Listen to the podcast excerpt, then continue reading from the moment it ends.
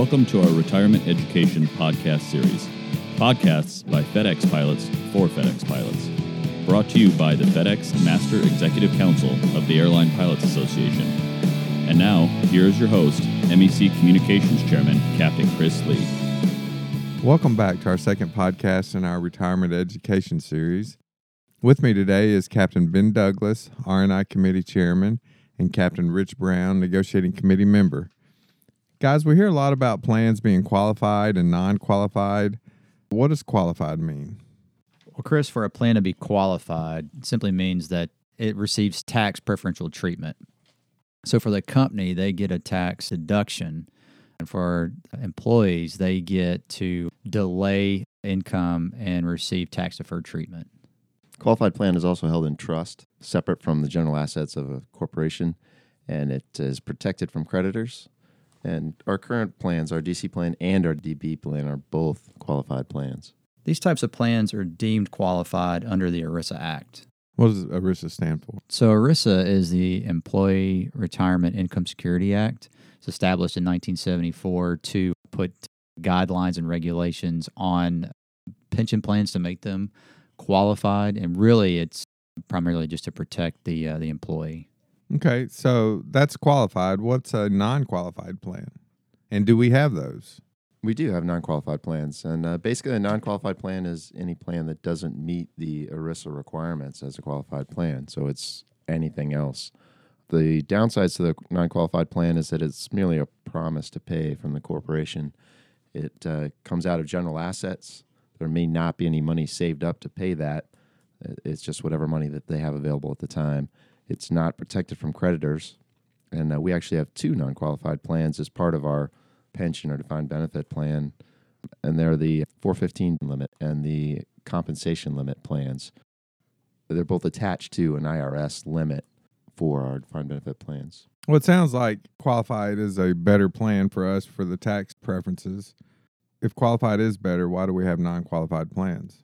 Also, Chris, like uh, Rich alluded to, there are IRS limits associated with these plans to to make them qualified. For example, the primary driver for IRS limits is the annual compensation limit. It's also the 401a17 limit, and they're prevalent in defined benefit and defined contribution plans. And so what happens is when you have a plan that is above these compensation limits, you have to have a place to put that money. Sometimes Congress will lower those compensation limits to gain revenues and taxes. And so if you have a plan in place and they lower those compensation limits, then again, you're going to need a place to put that money that's outside those qualified limits. Or if we can raise the limits of our current plan above those IRS limits, we need to get that money back out so that we get all of our negotiated gains. One thing you have to remember about our uh, non qualified plans is that the company is required to pay those out as a lump sum payment, and it comes to us six months after you retire, and taxes are owed on that when that money is paid out. That's a good point, Rich. So for the employer, for FedEx, so they go ahead and pay those taxes in advance. So you're going to get a tax bill, if you will, for the taxes that they pay on that since they held it on your behalf. Okay, so what plans do we have that are qualified? Well, both our DC and DB plans are both qualified plans. The rules are, are slightly different for defined contribution plans and defined benefit plans in terms of the limits are the same, but how they affect the different kinds of plans are a little bit different. And then what are our non qualified plans? What are some examples of those? So, our two non qualified plans would be our compensation limit plan and the 415 plan. So we're familiar with the 415C limit and the defined contribution. This would be the 415B limit for the defined benefit. So the maximum pensionable benefit is $230,000 for 2020. So, for example, if you had a $500,000 final average earning, the maximum pensionable benefit is $230,000. Well, if you had a final average earning of $500,000, that would equal $250,000. So you'd have to put that money in the non qualified 415 plan to be able to effectively receive that benefit. So, what are the qualified plan formulas? For the defined benefit plan, there's three qualified formulas. The first formula is the final average earnings formula. It's the high five of $260,000 times 2% times 25 years of service, which is the maximum years of service. And that's the formula that hasn't changed since 1999. That's right. Since 1999 and going forward into contract negotiations, the second formula would be the pilot's final average earnings formula. It's essentially the same formula, the final average earnings formula, except there were two service multipliers. One was in 1999 as a fix to the defined contribution plan uh, that was implemented, which was the money purchase pension plan. And then the second one was an increase to the uh, defined contribution plan. Now, these service multipliers, is that what we also hear are the bumps? That's correct. Yep. So the bumps, it's a charted bump that takes into account the vested years of service and the pilot's age when the contract was implemented. Uh, there in section 28, you can look up where the pilot would lie based on the data signing for those contracts. So those bumps actually uh, show us some of the problems in changing our retirement benefit plans. In that, if we increase the defined contribution plan, that benefit does not apply equally to the whole crew force. So, in order to fix that inequality, we had to bump up some people's defined benefit plans so that they could capture the same value as, as our younger pilots for their defined contribution plan. The final qualified formula is the flat dollar formula. And that's simply just the annual benefit amount times those two service multipliers times years of service with a maximum of 25 years, which effectively is $5,200 a year in accrued benefit. So after 25 years of service, you have $130,000 of benefit. Okay, so from what I'm understanding here, our DB plan, our defined benefit plan, has three formulas. Why three formulas? Why wouldn't one work? You have to take into account those two bumps. So those pilots that weren't able to enjoy the increase in the defined contribution plan saw those increases in their formula with those service multipliers. With the flat dollar formula, there may be those that don't reach the maximum benefit on those two final average earnings formulas that we just talked about. So, another way of capturing maximum benefit would be through a flat dollar formula design. So it's a protection for the pilot. Correct. Okay, so what are the uh, formulas under the DC plan? There's three ways the company provides uh, money into the plan. First, they put in 9% of the pilot's eligible earnings up to the IRS limits.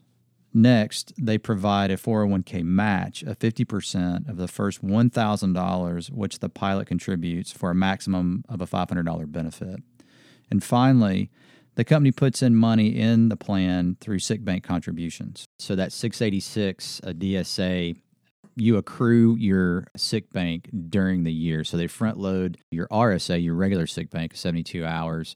And then when you get to the end of the year, if you don't use any of that 72 hours, and they take your end of year pay and then they pay that out once you're above the 686. Now, if you haven't maxed out your 415C limit of $57,000, then the default is that money would go into your sick bank account pre taxed if you were doing after tax savings, then you would receive any overages in a check, and then that would be realized as ordinary income. So that's important to know.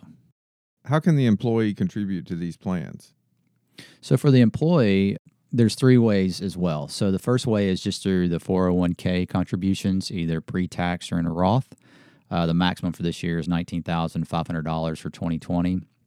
The second option is through a catch up, which if you're 50 and older, you can add an additional $6,500 to that account. And then the third way is through after tax savings. You can deduct 20% of your paycheck into the after tax savings account. Now, you have to be careful that you don't put too much in your after tax savings account and the goal of getting to $57,000 for the 415C limit. You can overcrowd that bucket of money or that account and you can get to $57,000 and then lose out on the company money. So you just have to be careful in your strategy. And that basically comes down to how the company accounts for that money. They look at the, the amount that you put in post tax first before they look at the amounts that they're supposed to put in. So that bucket gets filled up with your money first. Exactly. And then instead of getting the excess money as cash or some other way, it just that money just goes away. The company doesn't have to pay it. Now, all these limits, these are IRS limits. Are they indexed? Do they go up every year? They typically do go up, Chris, every year based on inflation. And then something that uh, I didn't allude to earlier that I, that I need to stress is the money that you put in up to the $57,000 limit, that 415C limit for 2020, if you have catch up, the 50 and older catch up for the 6,500, that does not affect that 415C limit. It's a totally separate limit of $6,500. So we have two plans. We have a defined benefit plan and a defined contribution plan. Since 99, our defined benefit plan has not improved, short of the bumps. That's correct. Which, as we said earlier, are not really improvements. Those are just balancing out the improvements in the defined contribution plan. So, the, in, in reality, those are actually improvements to the defined contribution plan that we pushed into the defined benefit plan for some of our pilots. That's a big reason for the result of the last TA ratification. The pilots are just not happy that the defined benefit portion of our retirement has not improved. Yeah, that's correct, Chris. So basically, the company did not increase the defined benefit plan. So what they have done in, in previous contract negotiations, they've either created or added a percentage of contribution to the defined contribution plan for that offset. And we believe the company can improve our absolutely, absolutely. Yeah, the pilots are right in that the company should have been improving our defined benefit plan all along. Now the company has reasons that they don't want to do that, but it doesn't excuse them to increase our benefit plans to match what we're providing to this company. So, with no improvements to our DB plan, the company is essentially hibernating that portion of our retirement. That's right, Chris. There's really three ways of getting rid of or, or, mitigating the risk in a defined benefit plan. The first is terminating the plan. If you're not under a collective bargaining agreement, then what companies can just simply do is terminate the plan and then shift you on to a different plan design. Which is what they did to some of the other employees. That's correct. Although they initially gave them a choice, they did it through a series of moves. First, we were all under the same defined benefit plan formula. And what the company did is they moved to that cash balance plan, which is still a defined benefit plan. But what it did is it reduced the longevity risk and the liability in that model, in that cash balance model. And then from there, they have since recently moved all new hires into a straight defined contribution plan. The second option is to freeze the plan and merge over into a different style plan, whether it be a cash balance plan or a defined contribution plan. the third thing that companies can do is hibernate the plan, just as you mentioned. And when they hibernate the plan, that just means they simply do not increase the benefit of the plan they create some sort of fix or regularity to the liability by not increasing the liability. So since 1999, they haven't improved the plan, but they've at least held the, the costs and the liabilities in check because they haven't made any of those improvements on the defined benefit. Simply 130,000 back in 1999 is not worth 130,000 purchasing power now. That's correct. So Chris, $130,000 in 1999 equals about $200,000 in purchasing power today. And so, out of all the risk that's riskiest to the pilot group, inflation risk is real and it's the most insidious without any improvements. What I'd like to do is just back up and say, how did we get to the $130,000? Well, the $260,000 average was $130,000 in our formula based on 1999, which was the maximum pensionable benefit under the 415 plan. So during 1999, $130,000 was driving the boat for the final average earning of 260. Well, the compensation limit was actually below $260,000. That's how those non-qualified plans came into existence. And so in the spirit of trying to put together a retirement plan and retirement planning in general, the company was shooting for a 50 to 60% work replacement income need. So now you fast forward to 2020, where the top pay rates are $335 an hour. You can see without any improvement to our defined benefit plan, our income replacement ratios are decreasing year over year. So that move to the cash balance plan for the company kind of shows us that what the company doesn't like about the defined benefit plan has to do with volatility, risk, and things like this just as much as it does with the overall cost. So, one of the things that we were exploring when we looked at different retirement plans is how can we increase the value for our pilots and help the company by reducing that risk and their liability?